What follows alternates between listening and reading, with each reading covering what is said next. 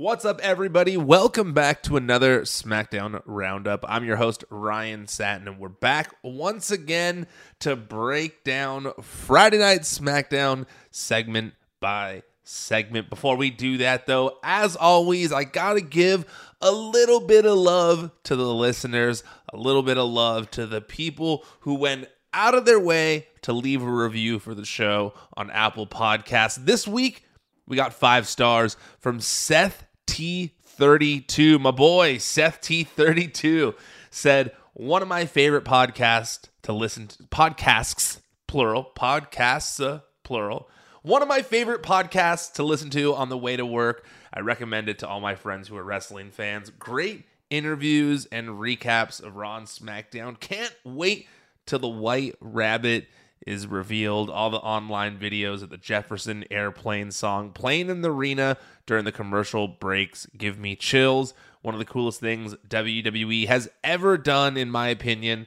I look forward to hearing your thoughts. Keep up the great work, Ryan. Seth, thank you. I appreciate it. And we're going to get into the White Rabbit clue from this week's episode of SmackDown. But first, we got to start at the beginning of the show. That was not at the beginning of the show, so I got to backtrack a little bit. We got to start off with Sami Zayn and Solo Sikoa versus Ricochet and Madcap Moss. Uh, I I love I love that Sami Zayn is getting more popular by the day in WWE. And you know what's even better about it is that he's getting his flowers. He's getting his flowers from people at the same time. People aren't all hating on it. You know, initially I I I would have said I don't think that you can recreate the love the audience had for Daniel Bryan years ago when they really wanted to see him win the title. But the people are really getting behind Sami Zayn in the way they got behind Becky Lynch and the way they got behind Daniel Bryan. And I'm really loving the positive reactions he's getting from the crowds, even while playing a heel character, because we all know this is going somewhere. And we all appreciate that it's been very entertaining, that Sami Zayn is going out of his way to entertain the hell out of us. I had Kayla Braxton on Out of Character this week, and she even said that she thinks Sami Zayn is the most entertaining character they have on the shows right now. I think I saw Shane Helms was on After the Bell this week and said the exact same thing. So it's nice to see that people in the industry are all appreciating what Sami Zayn is doing as the honorary Uce. Show begins with him coming out first. Place goes nuts for him. Get Solo, Solo Sikoa's entrance after that, which is really cool live. I don't know if I talked about that when I did the SmackDown roundup from when they were out here in Anaheim, but it has a really cool presence to it in person comes across well on TV, obviously too, but uh, in person, it's it's it just it's almost similar to like how Naomi's is like a cool, fun experience where just because visually it's so impressive, and I, I like that's kind of how I feel about Solo Sikoa's entrance too. The finish of this match saw Solo use a chair on Ricochet while the ref wasn't looking, then tag himself in to get the pin after hitting a spinning Uranage. Madcap tries to fight Sami after the match, but Solo sees this, goes crazy on him, headbutts Madcap multiple times, also gives him two consecutive running hips in the corner. And I gotta say, like, you know, just you know, in the way I was talking about Sami just now, you gotta give props to the way they're handling Solo Sikoa. I think that, you know, Madcap Moss is someone who isn't unbeatable in WWE, but you know, over the past, you know, let's say the past year, I believe that's how long he's been on the main roster now as this Madcap Moss character.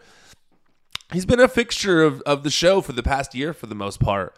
Um, even though there's been a regime change, uh, he he is he has still been a fixture of the show for the past year, and to get uh, a win like that over Madcap, I thought was good for building up how tough Solo Sikoa is, especially when Ricochet was on the team, former Intercontinental Champion, and even though he took him out of the match with a chair, the fact that he's even able to stand on his own with all these other guys, Sami Zayn included, really does solidify how how uh, what's the right wording? Solidifies like how serious of a competitor Solo Sikoa should be taken as. And I like that. I think that's a really good way of kind of inserting him quickly and you know because of the you know because of the fact that he's grown up in the industry and he, is part of the bloodline, he's kind of getting tossed into the deep end and so far he's done a really good job of of swimming to the top. After that, we had Sami and Solo walk back into the bloodline locker room. They run into Jey Uso outside of the locker room. He opens the door for them. He says he was there to watch his brother. I'm guessing this was pre taped. But Jey then tells Sami when it's just the two of them that he sees right through Sami, that Sami might have everyone else fooled, but not him. And that he's going to do something if Sami tries to do anything to his family. Sami tells Jey uh, to take it up with Roman and says, if you don't mind, I'd like to go into our locker room. Clearly, you know, I don't. I really, I've said it before, and there's, I just really like how there's so many ways you could go with this. There's the, you know, the thing I had outlined with The Rock. There's just the inevitable, you know, match between Jey and Sami. There's, there's, you know, Sami turning on the bloodline that you know he wanted to show that he really was the, the, the master manipulator that he claims to be so good at it that he was able to weasel his way into the bloodline even or going the other way really thinks they're friends and the bloodline kicks him out. We get sympathetic babyface. There's just so many ways to go here and i love it. I thought this was a nice little way of keeping the intrigue alive on where this is going to go, even after Sami Zayn was officially inducted into the bloodline last week by Roman Reigns himself by giving him the honorary Uce shirt. Next, there was a Karrion Kross video package, well, video vignette type thing, and I loved this. I loved this. I've mentioned on here, I've mentioned it on Twitter, I've mentioned it in so many places that I wanted to see something more akin to the videos that he posts on social media, his YouTube videos, his you know, he posts them on Twitter and Instagram as well. But when he is producing these videos himself, they're much more cinematic. I, I, it's not that I dislike the black and white. The black and white's cool for an entrance. It's got a cool mystique to it. But the but the promos ah, it's not that I don't like the black and white. I just feel like these videos he does where he's kind of like in the streets, like smoking a cigar, walking through cities, and like you hear just kind of like his his voice and he's saying kind of creepy stuff. That was more what this felt like to me. Uh, he says that you know he and Drew want the same thing, but only one of them can have it. And once the world sees what what Karrion Kross has been shown through the cards, and Drew is out of the way, he says he'll go on to make history and become the undisputed universal champion. But the way they sh- but the way they shot this to me was the real positive here. Um, I felt like it just had a cooler vibe to it. It was more similar to the stuff he's done to get himself over when he's out there on his own, not in WWE. They just I don't know, there's just a cooler allure to them when they when they're kind of like in a suit in the streets just tough people, tough tough guy and his lady who may or may not be a, supernatural person who can see the future. Unclear at this point in time, but what is clear at this point in time in the podcast and on the show is that this segment ended with another white rabbit QR code. It was fairly clear on the screen and once again came up when Karrion Kross was cutting a promo. He finished it. He finished what he was saying, but his face was still there. And digitally, a QR code drops in. Now, this week's QR code leads you to leads you to a video that begins with uh, the the three little pigs. The whole, you know, the famous story with the big bad wolf and the three little pigs, and you see they're dancing and they're singing and they're building and it's got some happy music, and but then it's cut in with with uh you know sliced up pigs, you know, real pictures of pigs uh, that are cut up. You got the pig heads, you got the pig legs. Um, there's three little pig heads, a bunch of pig legs. Actually, there's three pig heads, but there's only two pig legs. Not sure the significance there, but I'll tell you everything that they show you. Then there's the big bad wolf animation that cuts to uh, what looks like a real picture of someone dressed up as the big bad wolf. There's a more realistic imagery of the big bad wolf uh, when they're inside the house. When when they're when they're inside the house, and then uh, that's it. But see, this one was a little more mysterious because it has what sounds like Morse code playing the whole time. But then I I saw Jon Alba tweeted me saying he put it through a Morse code analyzer online. And I did the same thing. And it appears to me like the only actual text that it actually truly seems to spell. Because I saw various things on the internet and I didn't, the, the analyzer didn't say that to me. And I can't actually read or, you know, make out, translate, I should say. I can't translate Morse code. Um, but when the it looked to me and I'm trying my best to line it up that when the big bad wolf is on screen, that's when the Morse code spells out the word reborn. Reborn. Um, because other people had done it in the past, also on top of that, I looked in the code to see if there was any clue there. All I saw was the it said drink more Ovaltine in one spot. Um, and additionally, the the URL was 1911, and 1911 are the numbers that Bray Wyatt had in his hat when he was dressed as the Mad Hatter in the Firefly Funhouse. Also, just going deeper down this uh, rabbit hole. Um, okay, so this is where it gets even. this is where you gotta get real deep with it. Okay, so in the corner of this week's video, there's a tiny bunny, like in the very corner of the page. There's a tiny little bunny, and when you hover over it, there is it said TS season ten episode six season 10, episode 6 of The Simpsons, and this was not me who figured that out. But if you look at season 10, episode 6 of The Simpsons, TS, uh, it says the plot is that Homer digs up his estranged mother's past, dis- discovers his true hippie middle name, and meets her old friends. Whatever that means. But I guess also the song White Rabbit is also in that episode. There was also someone who seemed to be uh, working, involved in this, I should say, with a sign that stood behind Corey and Michael Cole for a minute that said "Revel in what you are," which is something that Bray Wyatt has tweeted. And lastly, I know, lastly,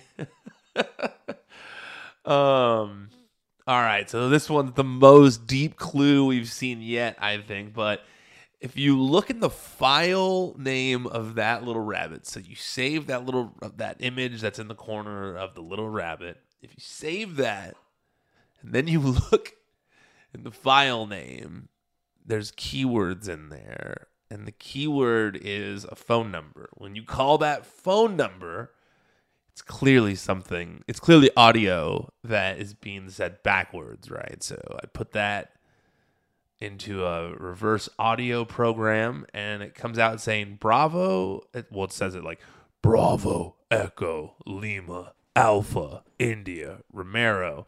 And then it says, I am the way into the city of woe. And someone tweeted me, so it's like an old quote or I don't know, monologue. I don't know. But there's this long thing it says, I'm the way into the city of woe. I'm the way to a forsaken people. I'm the way into eternal sorrow. Sacred justice moved my architect. I was raised here by divine omnipotence, primordial love, and ultimate intellect. Only those elements time cannot wear were made before me, and beyond time I stand. And it ends by saying, Abandon all hope, ye who enter here, which oh, is what the sign said. Got so excited I started coughing. It's what the sign said inside the Firefly Funhouse. So that's what the sign on the door said. Abandon all hope, ye who exit here. So this says, Abandon all hope, ye who enter here. There is a connection. There's clearly a connection here. If this isn't Bray Wyatt, I am going to be shocked. I'm to be shocked. But what I can say about this man, what I can definitively say about this, is that I freaking love it. I love it. This is great, dude. Like, this is so much fun doing this kind of stuff. I love doing this kind of stuff. Digging around, seeing what I can find. I'm a former reporter, for God's sake. You don't think I like digging around in clues? I feel like I'm dealing with the Riddler or something here. It's fun. This is great. It's interactive television. It's what I've been wanting. It's things I like to see. I'm loving it. I have a feeling this all comes to a head at Extreme Rules. I don't think we're that far away from seeing the White Rabbit revealed, but I'm so excited for when it happens. This gives me something to do. It gives me something to be excited about. Who wouldn't want that when they're watching their favorite television show? All right, quick commercial break. Just a quick one.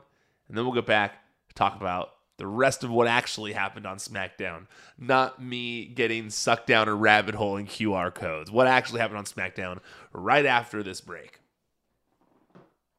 All right, so after that, we had Theory talking crap backstage. Theory uh, gets caught talking crap about Drew McIntyre, and Drew tells him to meet him in the ring. So then we get Theory versus Drew McIntyre after the break.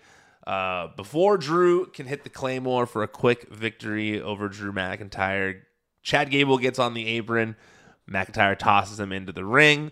Then Otis gets physical. Drew pulling him out of the ring. It's a DQ. They're uh, going to town on the Scottish psychopath. They're teaming up on him, but Johnny Gargano from Raw runs out to make the save. However, he also succumbs to the numbers advantage they're taking him down. They're taking him out. This prompts another save, this time from Kevin Owens, who evens the score and helps the other two stand tall in the ring.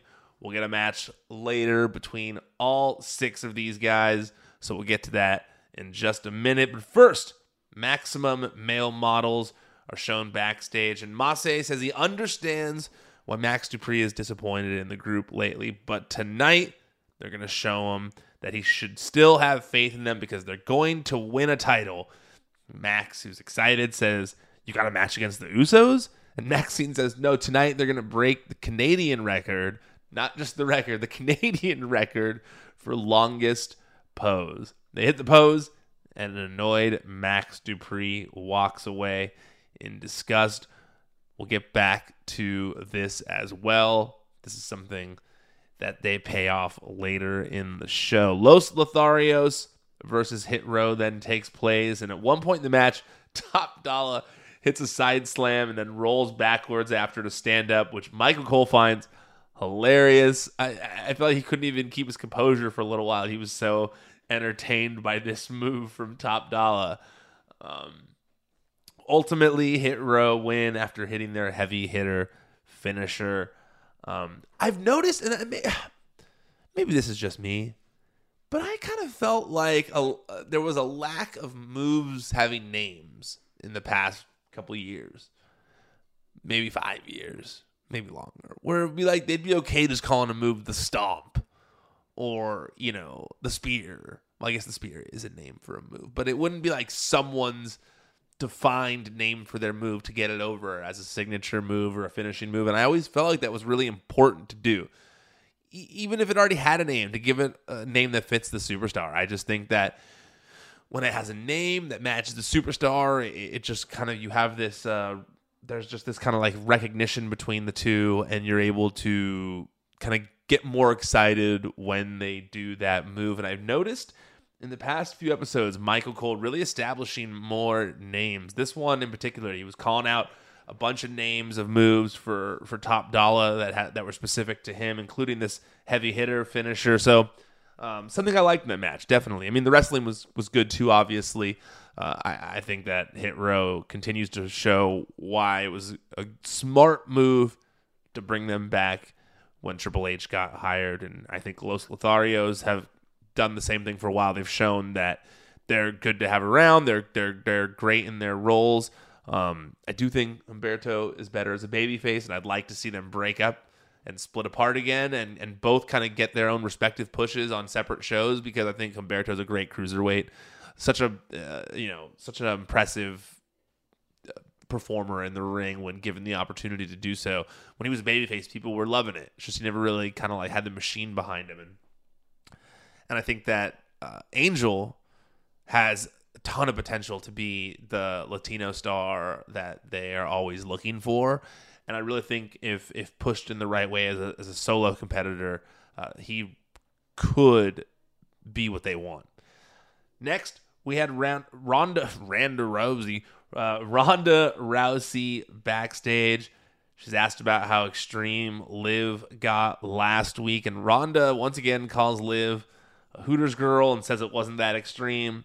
She calls herself the most dangerous woman on the planet and asks how Kayla thinks she'll do with a bat in her hand, too. After that, Ronda Rousey faced Natalya and defeated now defeated Natalya fairly quickly, but then she gets confronted by Liv Morgan after the match. Liv has a baseball bat in her hand, and with a crazed look in her eyes, she goes on the attack. Ronda tries to fight back. She ducks away when Liv swings. So Liv swings the bat into a turnbuckle post. Ronda then hits her finisher on Liv on the outside. The bat goes flying. They fight over the bat, but Liv gets control of it again. She goes to swing, but Ronda reverses it again. Security comes out to stop her from using the bat. Ronda listens. She goes to walk away, but this allows Liv to once again pounce from behind. Refs finally get them apart, and uh, they they are separated. We get away from this. Um, I like what they're doing with Liv Morgan, dude. I really do. I think that they've done a really good job. That e- of even if she were to lose at Extreme Rules, even if she were to lose, I feel like they've done a good job of of, of making her feel like a top star on the show. Held the title for like over 85 days. She's you know, getting pops when she comes out opposite Ronda Rousey, even though there was a time when they were booing her, she got them back on her side. Um, she looks tough in the fact that she's willing to swing a bat at Ronda Rousey's face and not care. I like it. By the way, if you're listening to this, don't tell anyone I told you this.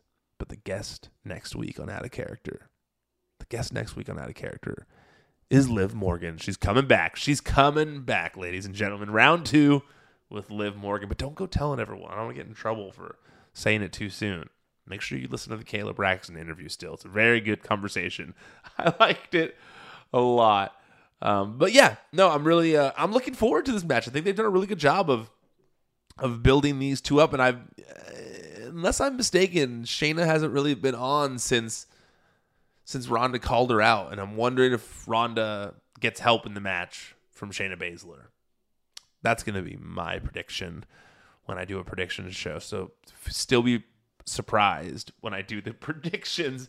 Next, we had KO and Gargano and Drew backstage. They all agree Theory needs his ass kicked. KO walks off. He runs into Sami Zayn backstage. Kevin looks disgusted, tells Sami he needs a new shirt and then walks off. Just gonna put a little pin in that in case anyone forgot. Kevin is still focused on uh, the tribal chief, and he's unhappy with his homie sitting right beside him. But we're, they're, they're they're building to it. I like it. It's bubbling. It's bubbling under the surface, and we're gonna get there eventually.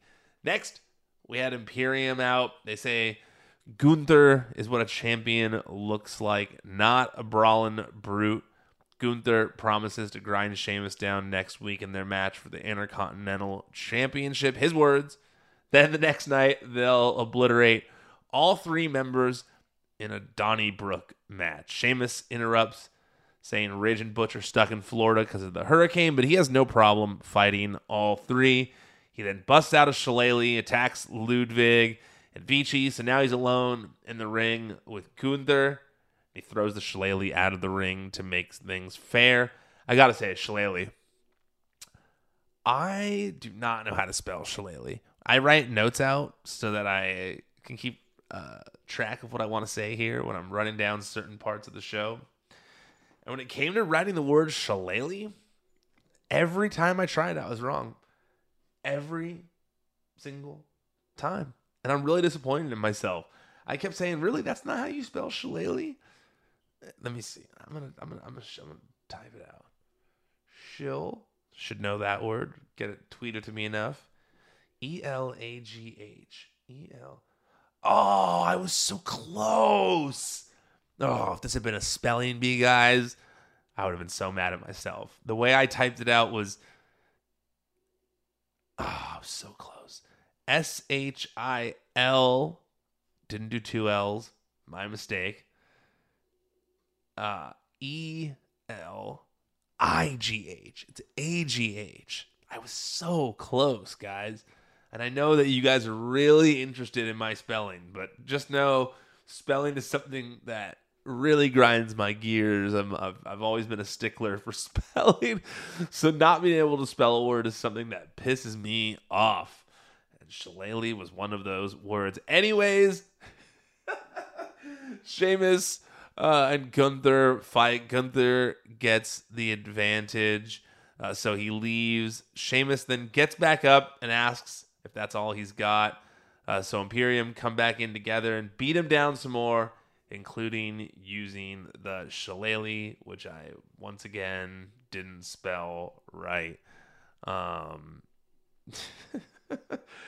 God, I'm probably never gonna spell that wrong again now since I just talked about it this much. Uh, but really, I man, I'm hyped. Next week, next week we're getting the Gunther versus Sheamus rematch on the season premiere of SmackDown.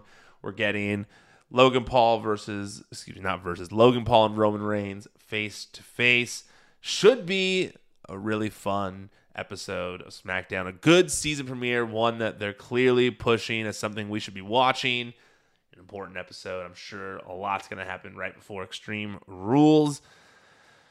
But man, I am hyped to see Sheamus versus Gunther again, man. I am so excited for that. That's going to be fun. That's going to be fun. Uh, yeah, that's definitely going to be fun. Uh, next, we got Bayley versus Shotzi. And Shotzi has the tank. She's got the tank. She got the tank back. Oh, I'm so excited. And now it's upgraded too because it shoots pyro now, not just not just Nerf being shot out of it. It's got full pyro, badass stuff. Uh, Shotzi Blackheart, I think this is going to be her breakout year. I think she's got so much talent. I think she's so cool. I think she's someone who is a person that just has it when they're on screen. And the tank, I never understood them taking the tank away from her. It was such a cool part of her character. You know, the whole thing is like WWE has unique characters, and you want them to all stand apart from each other. And her having the the the helmet and the tank, it was all part of her her thing, taking care of business. So I was bummed when she had the tank taken from her. I'm glad she's got it back now, and I'm stoked to see her as a babyface. I think that she's gonna have a great year as a babyface, and I could see her winning one of the women's titles in WWE this year. Bayley eventually wins this match, though, after hitting the rose plant. Bayley then drags a ladder out from under the ring and puts Shotzi between it on the ground. Bianca runs out to make the save, though. They reverse each other's finishes, and Bayley retreats. Um, this one was fairly straightforward in the build towards more, you know, the build with more towards the match pitting uh, Bianca Belair versus Bayley for the Raw Women's title. Um, and it and technically didn't make sense having her on the show since Bayley on the show since she's not one of the Raw the one of the women's tag team champions. Uh, but but uh, but it was a good match. I was enjoy- I was sorry. I'm reading a text message from my girlfriend as I'm talking to you guys And my fiance. Very inappropriate. My apologies. I'm trying my best to talk and read a text message. Not smart of me. Uh, but it was a good job of using this to to build a little bit more to Bayley versus Bianca, and I feel like we would have seen more had the hurricane not caused some people to miss the show, including damage control. Next, maximum male models are shown finishing their pose for the, the, the their record, their Canadian record pose. But Max Dupri knocks Mansoor out, stands over the two of them, and says that those two guys had a shot and now they've become clowns. So this isn't for him anymore.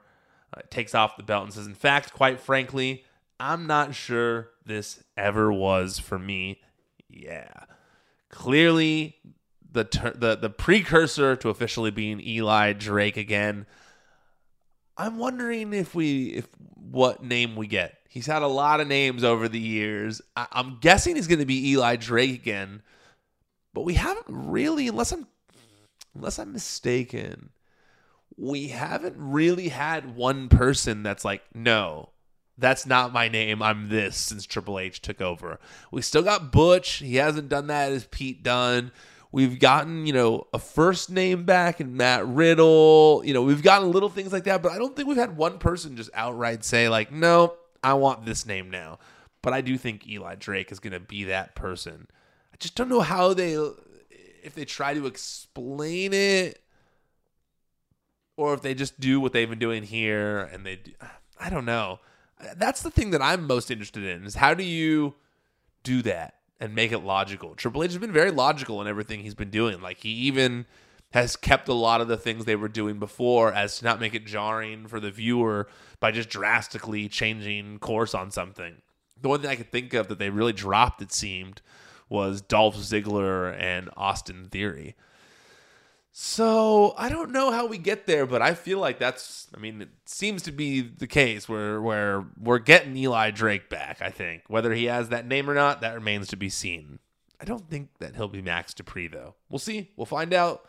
Lastly, the show ended with Theory and Alpha Academy versus Kevin Owens, Johnny Gargano, and Drew McIntyre, and ends when Johnny Gargano hits a spinning DDT on the outside.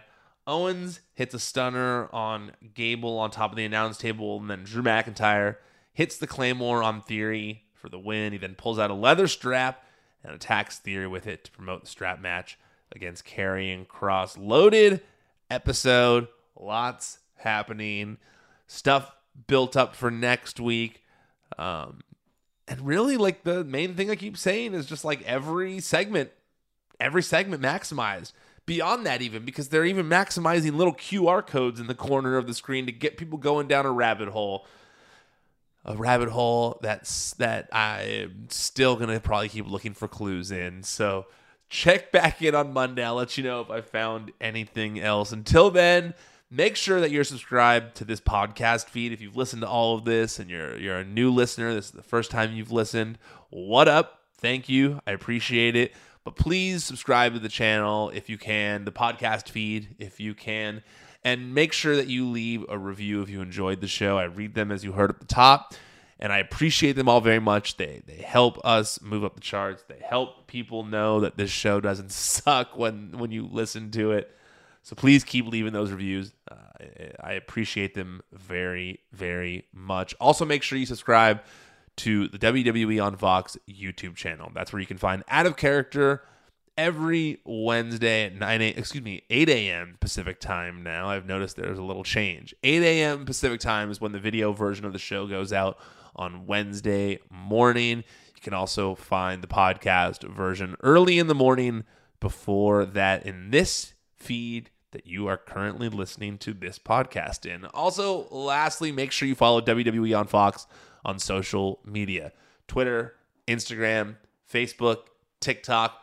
We're all over, so make sure you follow at WWE on Fox. All right, that's it. I'm done officially tapping out for now. Until next time, I'm Ryan Satin, and this has been the SmackDown Roundup.